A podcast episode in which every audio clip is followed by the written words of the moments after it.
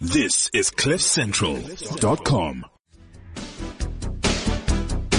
She works hard for the money, which uh, she sang right at the beginning. hard for it, honey. It's her actual version. She works hard for the money, so you better treat her right. All right. So, Anthea, um, I mentioned this in the news earlier, but the JSE closed the first half of the year in positive territory despite a weak economy. Good morning. Yes, uh, we were, the all share index was up 13% by my calculations for the first half of the year. Very exciting.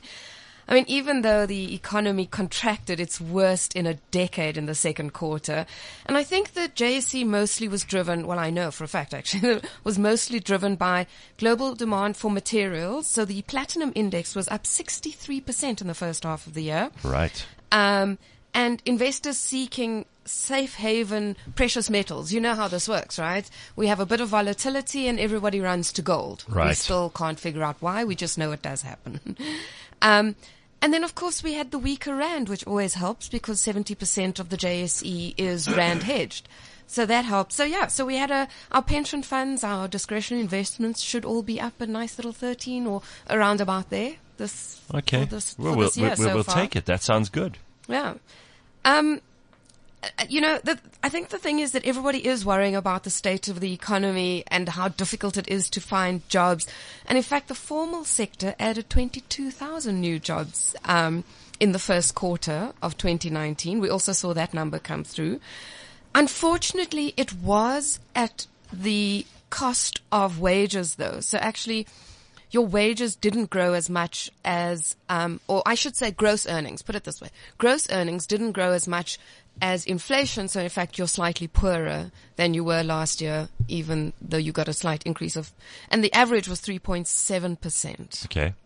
So that's, you know, so you, you were creating jobs, um, some, some big job numbers actually in trading sector, 67,000 jobs, um, retail or, or trade as we call it. Um, that includes kind of retail and trade. Um, then business sector, financial services, insurance, real estate added 57,000 jobs. So not bad. And then of course the construction sector is where it fell apart. Um, 63,000 jobs were lost. But the economy, you told me, remains stuck in the longest downward cycle since 1945? That's right. According to the South African Reserve Bank, their quarterly bulletin said, we entered the 67th month of weakening cycle in June. That, that is just un- 67 months. The only other time that a falling cycle lasted more than 50 months was between 1989 and 1993. And you'll remember that because that's when we had a state of emergency in South Africa. Um, so yeah, I, I- I don't actually know what to say to it. It's, it's scary. This government has to do something. It's just such a bad indication for them.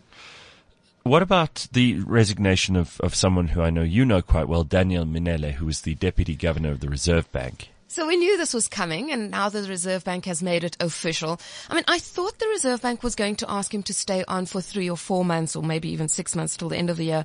But no, they made it official. So I, I think the big concern last week with kind of everyone who knows this or who saw the, the, the news bulletin was that perhaps it leaves the Reserve Bank quite a, a bit weakened actually. Yeah. Um, because Daniel Mminele has been there for, I don't know, over 20 years, I think.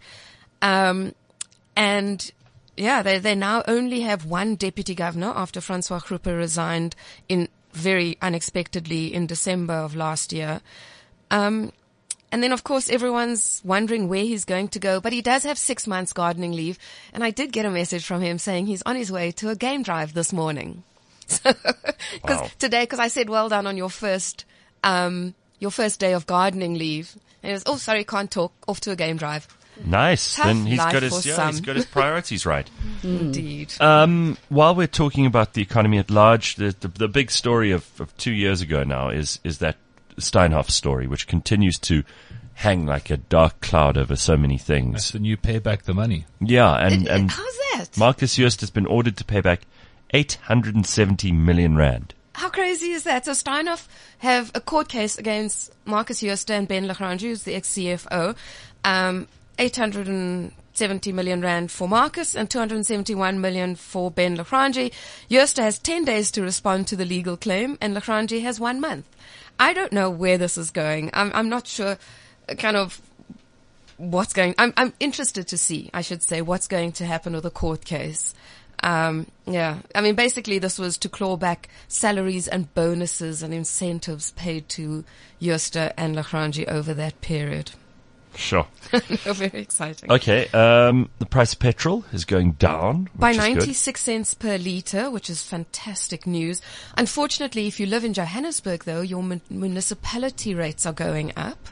Um, I don't know if you all know that. Yeah. I'm just looking around the room to check if everyone is aware of it. No, couple of head shakes, couple this of just nods. happens. This, you know, this this really is such a.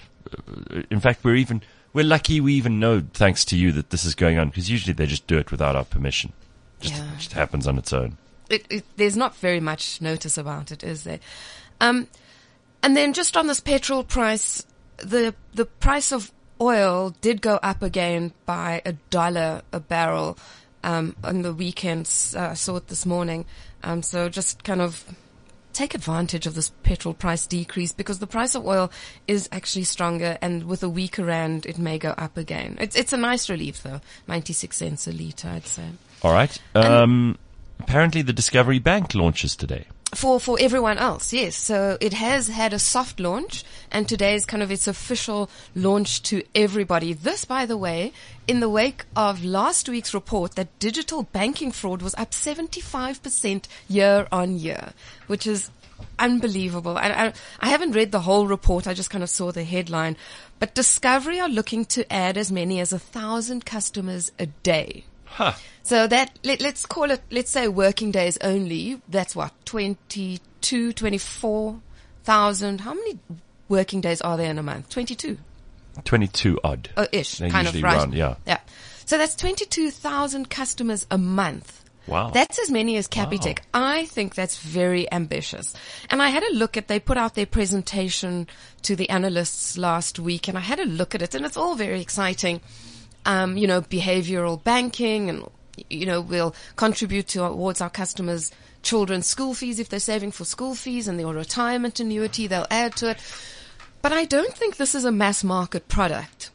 Um, you know, they're not Capitec or African Bank or Tyme that are cutting costs to the absolute bone. Right. Um, so yeah, I, I still think this is a higher LSM product and we'll see what happens. Well, Tato has a question here for you. Um, Anthea, which bank do you think is winning the business banking race? I see Capitec is entering the business.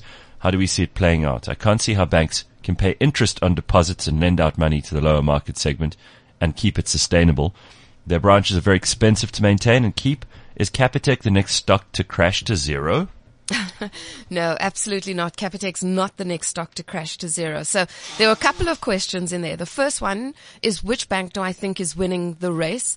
Um, the corporate banking race. I Yeah. would say FirstRand probably is um, a leader in corporate banking. You know, when you talk about corporate investment banking, you're not talking about retail clients. You're not talking about the consumers, not us. It's it's what they do for their business bankers um, and their structured finance, project finance, that sort of thing.